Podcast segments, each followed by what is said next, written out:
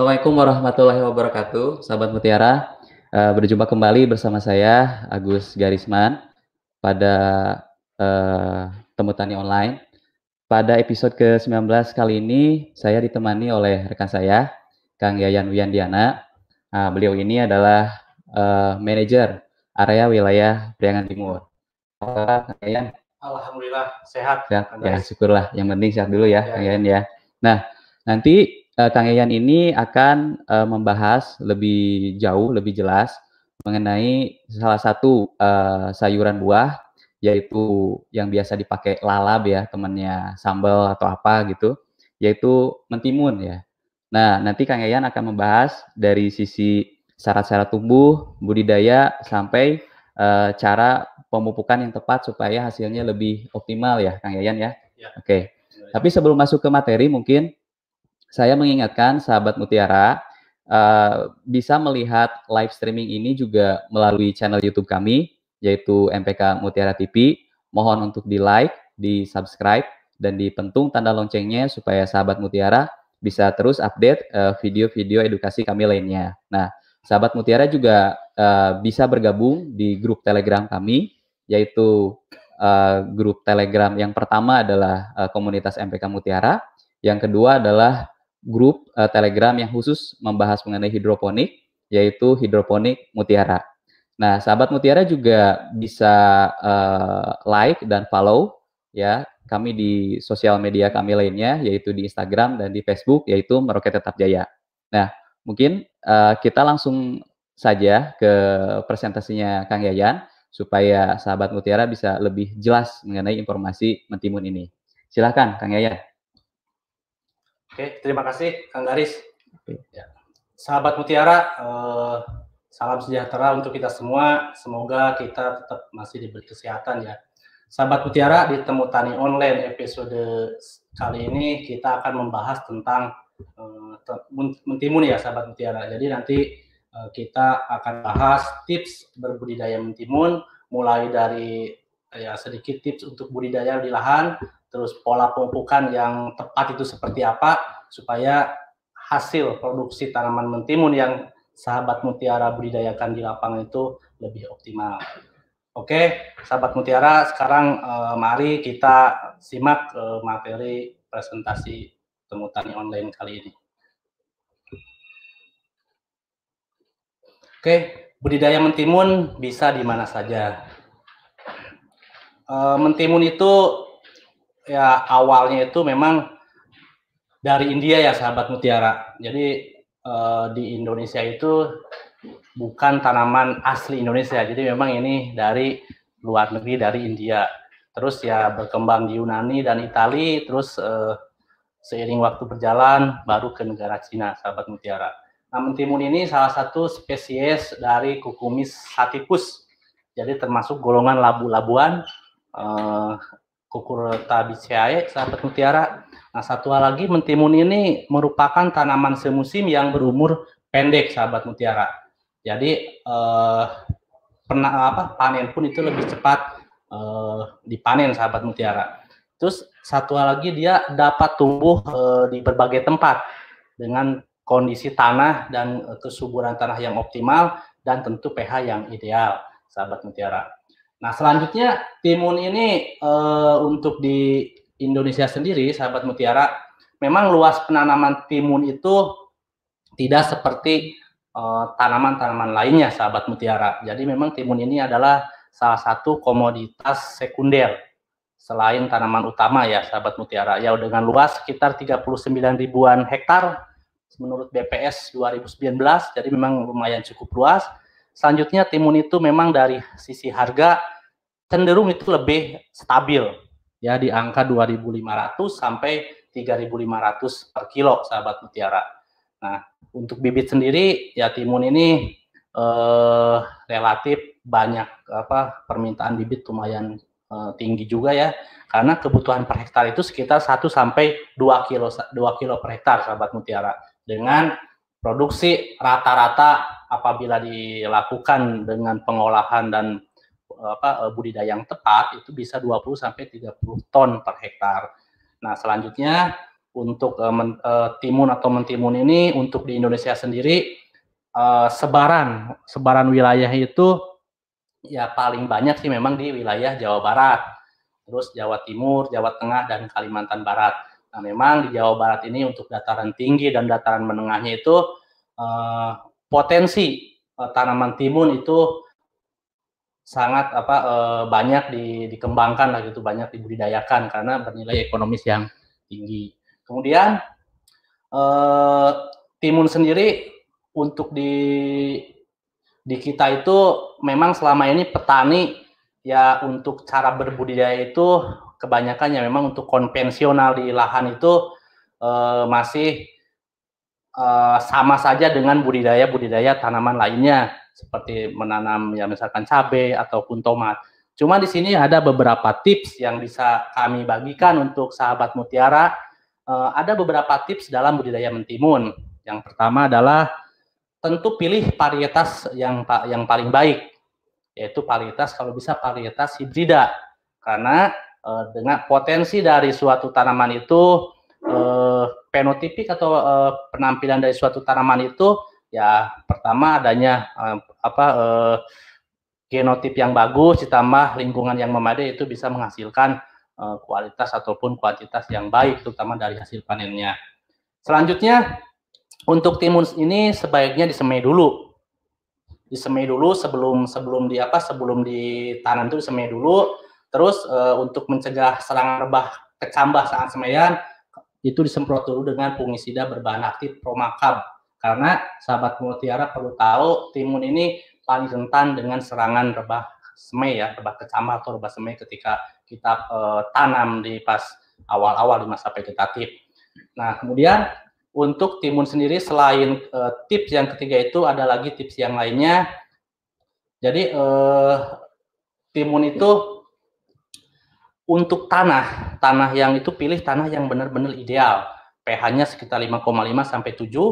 Terus pupuk organik jangan terlalu banyak, sekitar 12 ton per hektar saja sahabat mutiara.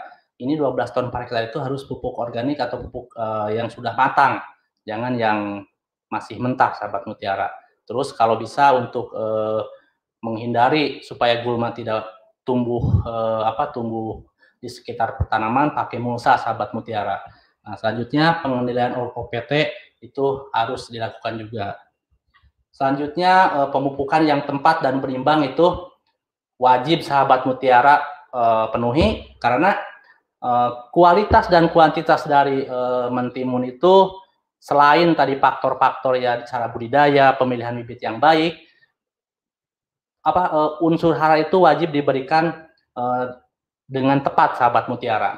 Nah, sahabat mutiara uh, mungkin semua pada tahu bahwa suatu tanaman itu uh, ada faktor-faktor untuk mendukung supaya pertumbuhan di lahan itu baik. Salah satunya kita harus memenuhi cahaya matahari, terus ada air, terus udara pun memang itu harus semua terpenuhi, terus temperatur atau suhu. Nah, selanjutnya yang eh, pendukung tegakan dan makanan. Nah, di sini pendukung tegakan itu adalah tanah. Terus makanan itu ada hara atau pupuk. Nah, di sini saya akan lebih jauh membahas tentang apa sih faktor pendukung berapa besar pengaruhnya terhadap timun. Nah, di sini faktor eh, pendukung eh, tanaman itu adalah tanah. Tanah itu sebagai tempat eh, apa tumbuh dan berkembangnya suatu tanaman. Tentu itu kita harus perhatikan tiga hal. Yang paling utama adalah sifat fisik tanah, terus sifat kimia tanah dan biologi tanah. Sifat fisik ini meliputi tekstur tanah, struktur tanah, terus warna tanah. Karena setiap tanaman itu menginginkan tekstur uh, tanah yang berbeda untuk tumbuh dan berkembangnya. Selanjutnya, uh, sifat kimianya itu perlu diperhatikan juga, terutama pH.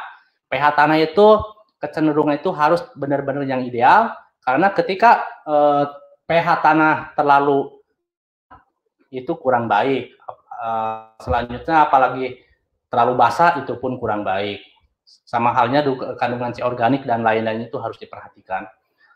Yang ketiga adalah e, sifat biologi. Sifat biologi itu adalah e, tanah itu kita harus e, tetap menjaga mikroba mikroba yang menguntungkan untuk e, tanah ya karena ketika mikroba e, menguntungkan itu ada di tanah, parasit-parasit ataupun e, mikroba yang merugikan untuk tanaman itu bisa diminimalisir dengan adanya mikroba yang menguntungkan. Oke, selanjutnya untuk e, tanah ya. Nah ini tanah sebagai pendukung tegakan tanaman itu dari sifat fisik itu sahabat mutiara harus e, minimal tahu bahwa tanah itu ada beberapa tekstur tanah yang yang apa yang yang ada di lapangan. Contoh misalkan ada tekstur berpasir atau pasir berlempung ataupun e, lempung ataupun lempung berdebu. Nah, tekstur tanah itu perlu diperhatikan kenapa? Karena dia bisa e, menentukan daya pegang air dan hara. Jadi ketika tanah sekarang misalkan terlalu berpasir, dia biasanya kecenderungan menyimpan air itu e, lebih sedikit. Artinya ketika kita siram itu air langsung habis sahabat mutiara. Sama halnya ketika kita mengaplikasikan pupuk, pupuk kalau tidak ada air sebagai pembawa eh, apa eh, sarana pembawa untuk dimakan tanaman itu tetap kurang baik, sahabat mutiara. Seperti itu.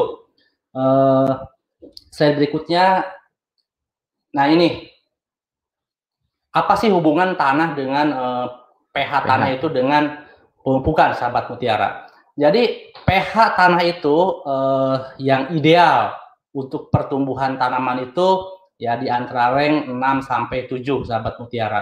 Jadi kenapa? Karena di pH tersebut semua ketersediaan unsur hara itu mulai dari nitrogen, fosfat, kalium, sulfur, kalsium, magnesium dan unsur mikro itu sudah tersedia untuk tanaman. Seperti itu sahabat mutiara. Next. Oke, uh, slide berikutnya. Selanjutnya sahabat mutiara. Ketika ketika uh, pH. Nah, ini pH itu berpengaruh terhadap pola pempukan kita di lapangan. Contoh gini, ketika pH asam itu uh, pupuk yang terbuang uh, yang terbuang itu sekitar 71,3 persenan, 70 persenan. Maksudnya gini, sahabat mutiara bila mengaplikasikan pupuk dalam kondisi tanah yang terlalu asam, kecenderungan pupuk e, terserap oleh tanaman itu lebih sedikit. Jadi terbuangnya sekitar 70%, berarti artinya 30% yang hanya terserap oleh tanaman. Jadi tanaman tidak bisa menyerap unsur hara secara maksimal. Seperti itu sahabat mutiara. Uh, tapi kalau tanah netral, tanah netral itu semua apa apa namanya pupuk mau makro ataupun mikro bisa terserap secara sempurna oleh tanaman. Artinya pupuk yang terbuang itu lebih minim, lebih minimal ataupun lebih sedikit. Oke, okay, next. Nah ini biasanya akar tanaman itu akan terhambat pertumbuhannya pada kondisi pH yang rendah atau asam, sahabat mutiara. Bisa dilihat di gambar bahwa pH 6,5, pH 5,2 dan pH 5,5 ternyata pH yang asam itu di 5,2 itu kecenderungan akar untuk e, menyerap ataupun untuk e, menjangkau lebih ke dalam itu relatif lebih sedikit. Artinya pertumbuhan akar itu terganggu ketika pH asam, sahabat mutiara. Kemudian eh, selanjutnya untuk eh, kebutuhan kapur pertanian sebagai pembedah tanah seperti apa? Ini hanya rank saja, sahabat mutiara. Sahabat mutiara perlu tahu bahwa pengapuran itu ada eh, patokannya. Misalkan ini pH kita 4.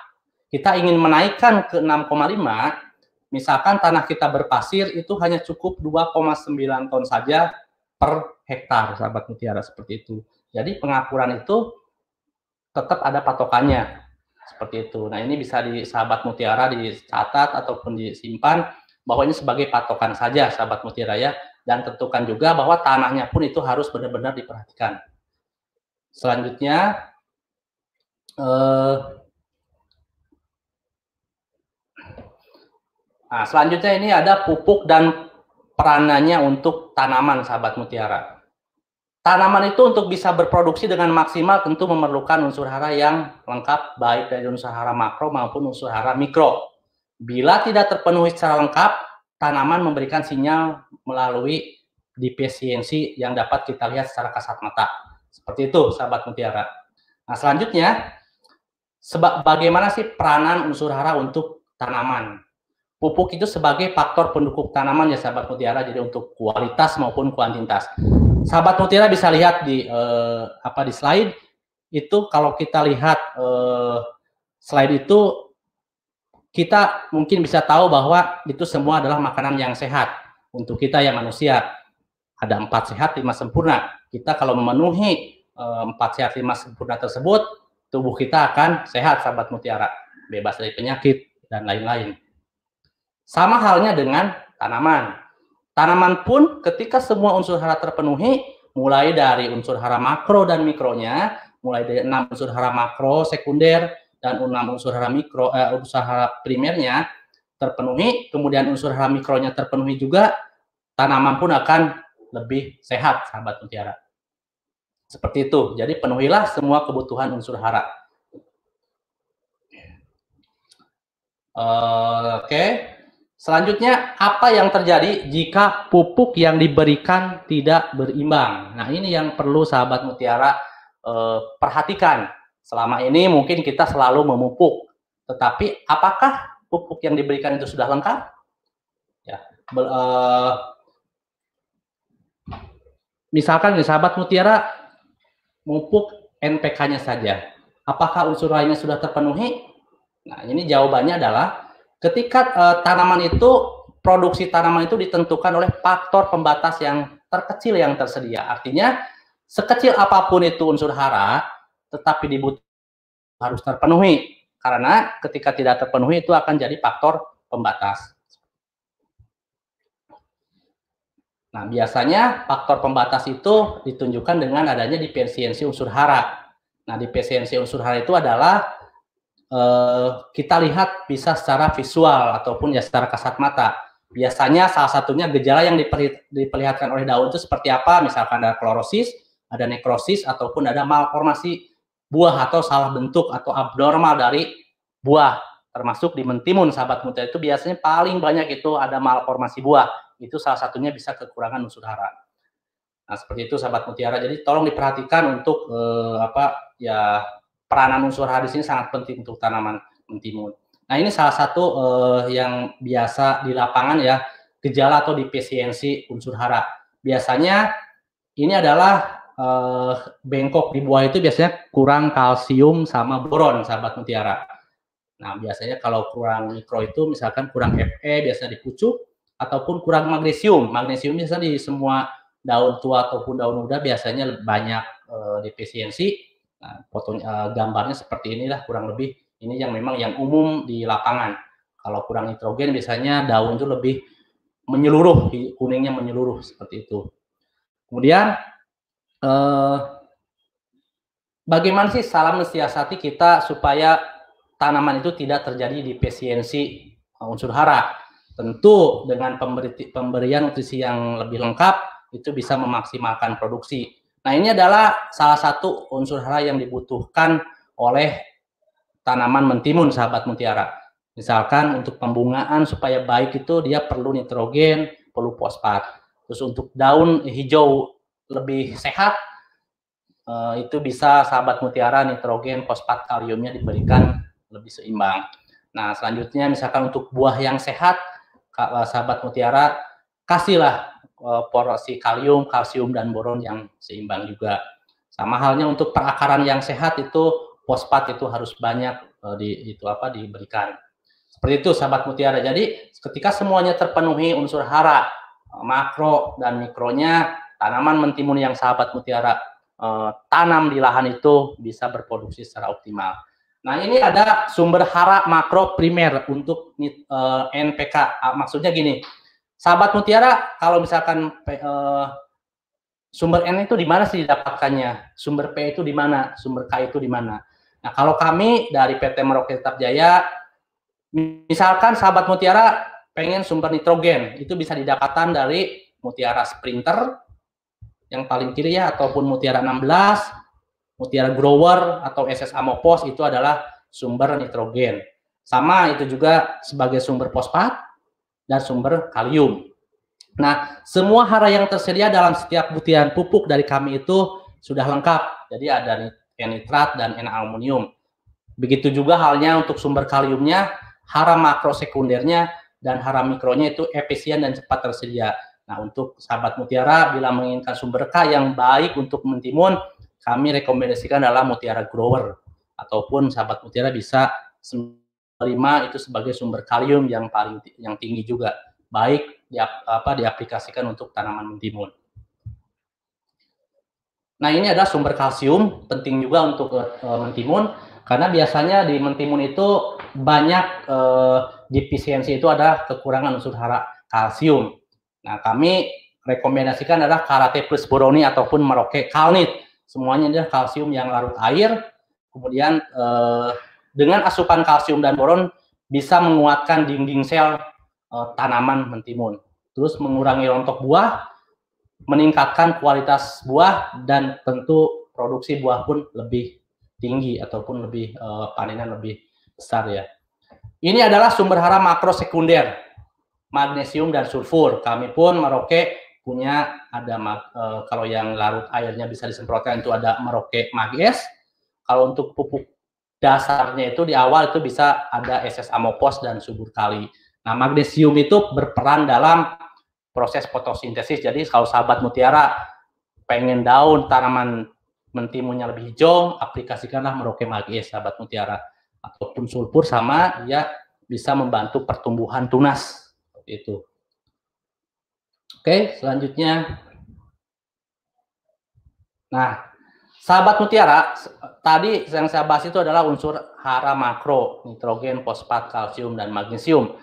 Selanjutnya ada satu yang paling penting adalah apa? Sumber hara mikro. Ada mikro MN, ZN, Fe, CO, B, dan eh, molybdenum. Sahabat Mutiara cukup ada namanya produknya Merauke Pitoplek.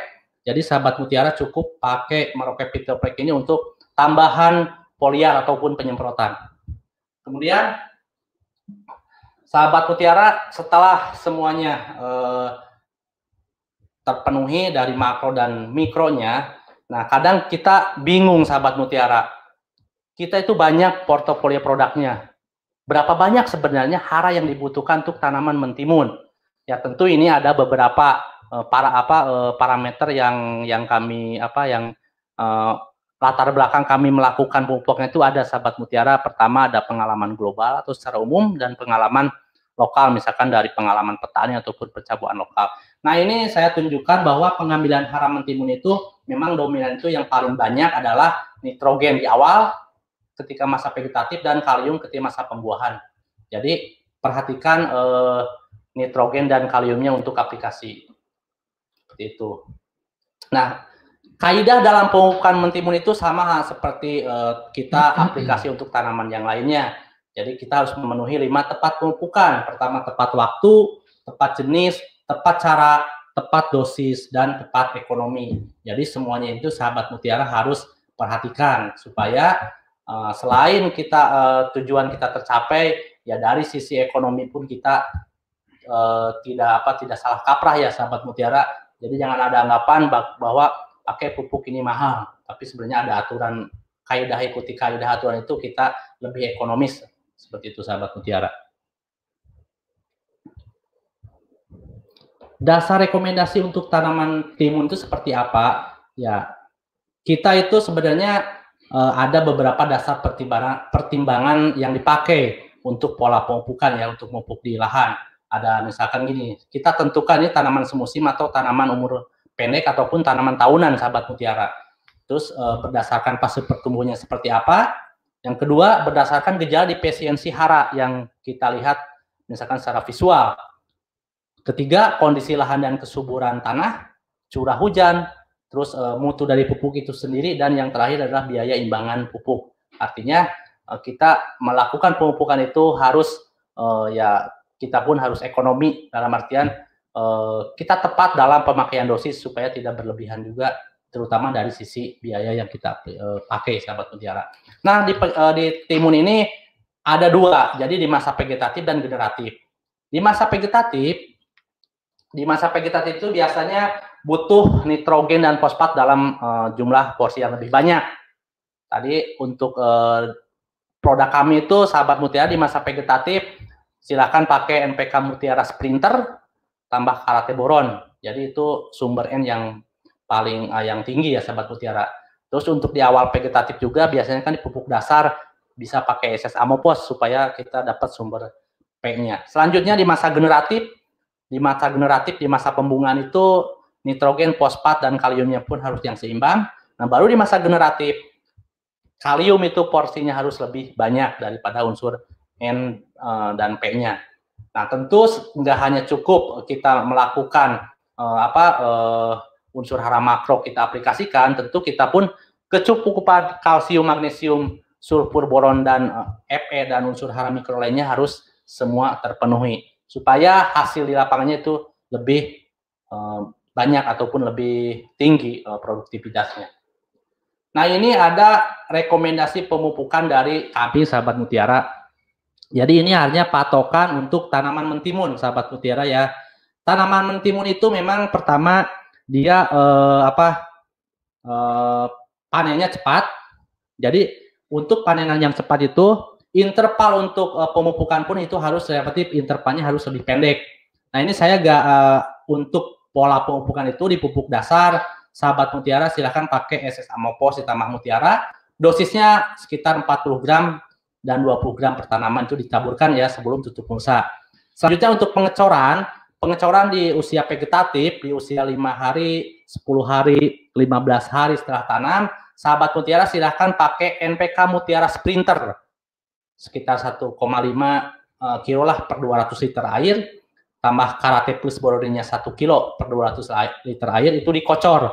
Dosisnya ya satu tanaman itu sekitar ya 200 milian sahabat mutiara itu intervalnya harus uh, lebih pendek sekitar lima hari sekali Selanjutnya di usia vegetatif 20 sampai 25 hari setelah tanam, NPK Mutiara Grower, Karate Plus Boroni baru dimasukkan karena di masa generatif ini mulai ada buah, mulai pembesaran buah.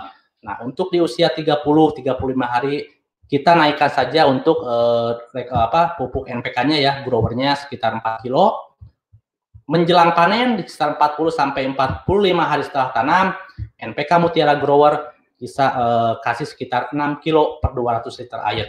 Ditambah karate bus boroninya sekitar 2 kilo. Di sini ada catatan sahabat mutiara, kenapa karate plus boroni harus terus masuk. Nah, karate plus boroni itu adalah kalsium, jadi uh, dia harus tetap uh, tersedia untuk setiap fase pertumbuhan.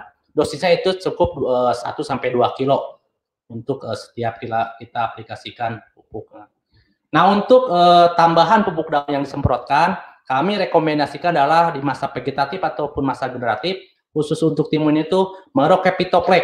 Jadi merokepitoplek ini sekitar 2,5 gram per tangki untuk satu kali semprot. Di timun ini untuk merokepitoplek ya cukup sekitar 3 sampai 4 kali aplikasi dengan interval 2 minggu sekali sahabat mutiara.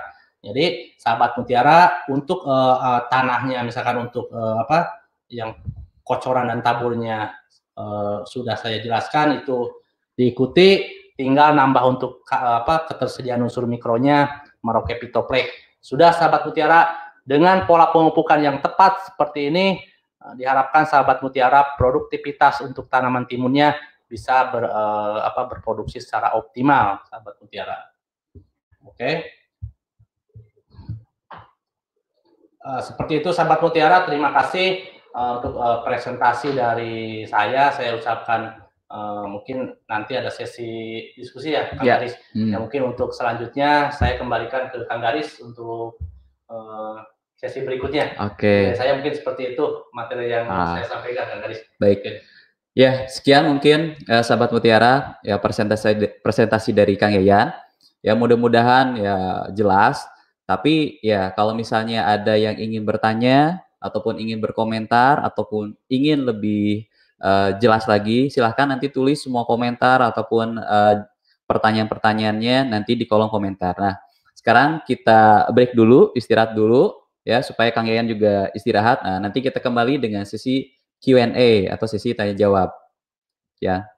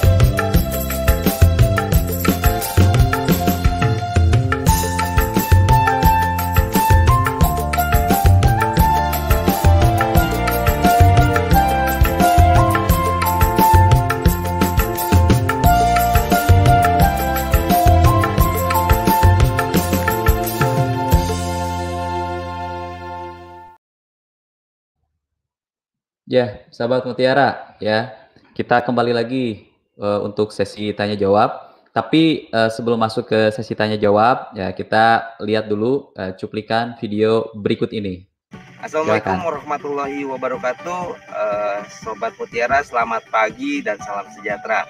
Perkenalkan, nama saya Yohan Permana, saya agronomis PT Merauke Tetap Jaya uh, yang bertugas di daerah Purwakarta, Subang, dan Kerawang. Saat ini saya berada di kebunnya uh, Pak Hanafi di mana uh, beliau ini merupakan salah satu uh, petani senior ya di Purwakarta yang sudah malang melintang di dunia pertanian ya Pak Nafi khususnya di dunia hortikultura ya. Oke kita akan bertanya-tanya sedikit dengan Pak Nafi untuk masalah ke kebun uh, Pak Nafi Mak kabar saya Alhamdulillah saya oke Pak Nafi Aina menuju uh, tanam timun varietas tahun ya Ya, kebetulan sekarang lagi tanam Erina. Oh, Erina. Jadi bibit menengah ya, menengah rendah banyak ya. rendah. Nah, sobat Mutiara, sesuai tema kita hari ini, kita dapat uh, menanam timun itu di mana saja. Karena kalau misalnya dulu uh, pertanian horti, Pak, itu memang uh, identik dengan daerah dataran tinggi dan pegunungan. Tapi kalau sekarang sih untuk tanaman poti sudah mulai banyak yang untuk di dataran uh, rendah dan menengah contohnya untuk timun seperti erina uh, bandana ya dan juga uh, gayatri itu bisa ditanam di dataran rendah maupun di dataran menengah ya uh, Pak Nafi uh, selama ini nih Pak Nafi kan bertani ini tidak hanya uh, timun saja kan ada oyong atau gambas, ada juga eh, pernah paria, terong, tomat sampai ke cabai. Nah, Nafi nih, ada nggak sih eh, kelebihan dari apa timun yang memang tidak dimiliki oleh tanaman yang lainnya yang bikin kita lebih menarik gitu untuk ditanam? Monggo Pak Nafi. Ya, untuk sementara ini dari berbagai varietas, terutama di masa COVID seperti ini, eh, selain di produktivitas eh, biayanya meningkat dengan penjualan yang sama itu ya dengan oh iya iya. Jadi kita ngambil posisi yang eh, murah meriah paket hemat gitu. Kalau oh. kalau timun saya bilang paket hemat karena bininya murah tapi dibanding dengan gambas sama dengan eh, varia iya. itu paling murah. Terus dari segi potensi dibanding dari timun dan varia untuk saat ini dengan kondisi eh, cuaca seperti ini ya mendingan tanam timun karena dikejar dari produktivitas eh, untuk mengejar tonase ya kita mending. Itu dari segi perawatan juga eh, tidak terbesar karena kebetulan nih Arina ini ini ditanam di lahan janda dua nih. Bukan janda dua anak tapi janda dua kali tanam nah, begitu Kang An oke okay. Jadi uh, sobat Mutiara uh, kita simpulkan saja bahwa menurut Pak Hanafi ini kelebihan dari timun itu karena dia waktunya relatif pendek ya Pak ya. ya. Selain memang dia tonasenya juga memang produktivitasnya memang cukup tinggi ya. Juga uh, kalau misalnya dia relatif cepat, biaya produksinya pun eh, biaya produksi atau biaya perawatannya pun tidak terlalu besar. Gitu ya Pak Hanafi ya. Oke. Pak Hanafi, kalau selama ini nih tanam timun penyakit apa sih yang paling susah? Nah, kalau penyakit itu biasanya di kresek ya. Kalau kata petani itu kresek daun ya, daun mengering. Hmm. Total pak? Ya, total total itu bercak. Tapi kalau di musim kemarau seperti itu agak sedikit oh, ya, ringan, ringan ya. dibanding ya. dengan di musim hujan. Tapi mungkin kalau di kemarau seperti ini jalannya ke trip biasanya. Oh iya, trip betul ya. Iya, tapi kan eh, airnya ke daun bercak juga ya. gitu. Terus Pak Rafi, selama ini uh, tanam timun itu tonase atau nya produksi paling pokoknya berapa? Nah untuk saat ini mungkin saat ini ya ini ini mungkin bagus lah eh, prioritas nih baru baru lagi dari Panamera Erina ya kita digunakan di produk Erina mungkin ini bisa keluar eh, 4 sampai lima kilo per pohon. Oke, uh, Pak Nafi uh, kalau selama ini masalah harga nggak ada itu dia permasalahannya di sini. Nah, ini tanaman sekarang itu spesialis dari harga kopi. Semenjak saya masuk di kopi itu tanam pertama harga 500. Kemarin tanam kedua harganya 1.500. Nah, sekarang tanam ketiga gak tahu nih harga berapa. Mudah-mudahan ada kejutan dari dari apa dari hasil kita ini jangan sampai uh, jong terus itu. Oke Pak Nafi, ini sobat mutiara nih minta uh, sebenarnya untuk tips dan triks ya pada tanaman uh, timun untuk hasil yang uh, optimum ini uh, apa nih yang harus kira-kiranya yang betul-betul harus diperhatikan harus dijaga ya selain dari faktor benih lah misalnya atau uh, apakah uh, pada waktu pembungaan ada yang harus dijaga daunnya atau gimana tuh kira-kira nah Nafi untuk klik saat ini karena uh, walaupun tanam timun itu mudah tapi sedikit ada ada apa gitu ada variasi ya. ya. Contohnya kalau di lahan-lahan e, bekas seperti ini kalau ditanam biji itu e, dia itu dimakan sama semut atau ya. jangkrik dan sebagainya. Hmm. Nah makanya trik saya itu disemai dulu, ya. begitu keluar eh, kecambah itu kayu toge itu langsung dipindah tanam. Oh, umur berapa tuh pak biasanya? Umur itu berapa? tiga hari setelah ini keluar. Pokoknya sebelum keluar daun eh, apa? Jati. Daun, eh, daun itunya. Terus di pemeliharaan seperti ini karena kita kerja tayang terus untuk kelihatan kondisi, jadi kita pemukan empat hari, biasanya oh, seminggu. Oh, jadi empat hari eh, pertama itu empat hari sekali. Empat hari dengan eh, kandungan N yang tinggi Loh, yaitu 20 10 10. Sprinter ya. Sprinter itu di empat empat kali pemupukan baru masuk ke 16 16. Oh, 16 16. Jangan lupa karate boron oh, masuk. Paling nanti pas udah masa pembungaan pentil pembesaran pakai apa pak? Grower atau apa pak? Biasanya? Nah, itu langsung ke grower. Oh lari ke grower ya. Terus terus untuk di ini di apa di maxi. Ah. Oh profit juga main profit juga. Ya, jadi sobat Mutiara, memang uh, saya juga mengamini apa yang kata Pak Pak Hanafi bilang ya, karena selama ini juga saya bikin depot segala macam. Memang untuk tanaman pen jangka waktu seperti timun ya, itu kan di jangka waktu sangat pendek. Ya, jadi memang frekuensi pola pemupukan itu harus lebih apa lebih pen lebih cepat gitu lebih dekat gitu frekuensinya kalau misalnya mungkin cabai bisa sampai 7 sampai 10 hari karena dia tiga bulan tapi kalau misalnya kayak timun ya paling maksimal 4 sampai 5 hari pak iya oke Uh, sebagai tambahan saja, jika uh, berbicara tentang penyakit, memang di timun ini yang paling menjadi momok menakutkan itu biasanya adalah uh, tanaman karat daun ya. Daun karat daun itu ya kalau kita disebutnya itu uh, mildew atau kalau dari mildew atau sebutnya penyakit daun tepung, Pak. Memang uh, selain dari penggunaan fungisida, fungisida memang yang tepat juga terkadang kita sebagai petani pun lupa bahwa uh, apa penyakit itu juga dapat ditahan atau dapat ditahan dengan apa keseimbangan pola pemupukan yang baik. Salah satunya adalah penyeimbangan pupuk nitrogen itu harus diimbangi dengan pupuk kalium dan kalsium larut air. Sebagai tambahan saja, menurut pertama, menurut uh, apa uh, pengalaman kami, ya uh, pengaplikasian pupuk uh, kalsium larut air itu selain dia dapat meningkatkan uh, ketahanan uh, tanaman terhadap penyakit juga dapat meningkatkan kualitas uh, hasil panen. Salah satunya adalah kalau di timun itu adalah kerapatan dan ketebalan daging buah. Jadi walaupun pada ukuran yang sama jika ditimbang maka hasilnya akan berbeda. Ya, Duh, terima kasih nih Pak Nafi. Ya, sedikit menambahkan oh, iya, juga. ya. ada penambahan silakan. Jadi sebetulnya hama penyakit itu datang apabila pada kondisi tanaman tidak sedikit sakit. Oh. Nah itu kan gulumon itu ya. cium oleh eh, serangga dan kotorannya. Makanya ya. dengan tanaman sehat, insya Allah lah hama penyakit juga akan nah, sedikit terhindar. Dari itu. Jadi tips yang paling menarik dari Pak Hanafi, intinya tanaman sehat juga dia akan cenderung menahan penyakit juga lebih apa tidak mengundang sama untuk datang ya Pak Hanafi oh, gitu ya. Seperti kita kan Pak Covid dengan imun yang kuat kita terbebas dari COVID. Okay. Aduh Pak Hanafi nuhun pisan ya. Oke. Okay. Dan tos repotnya.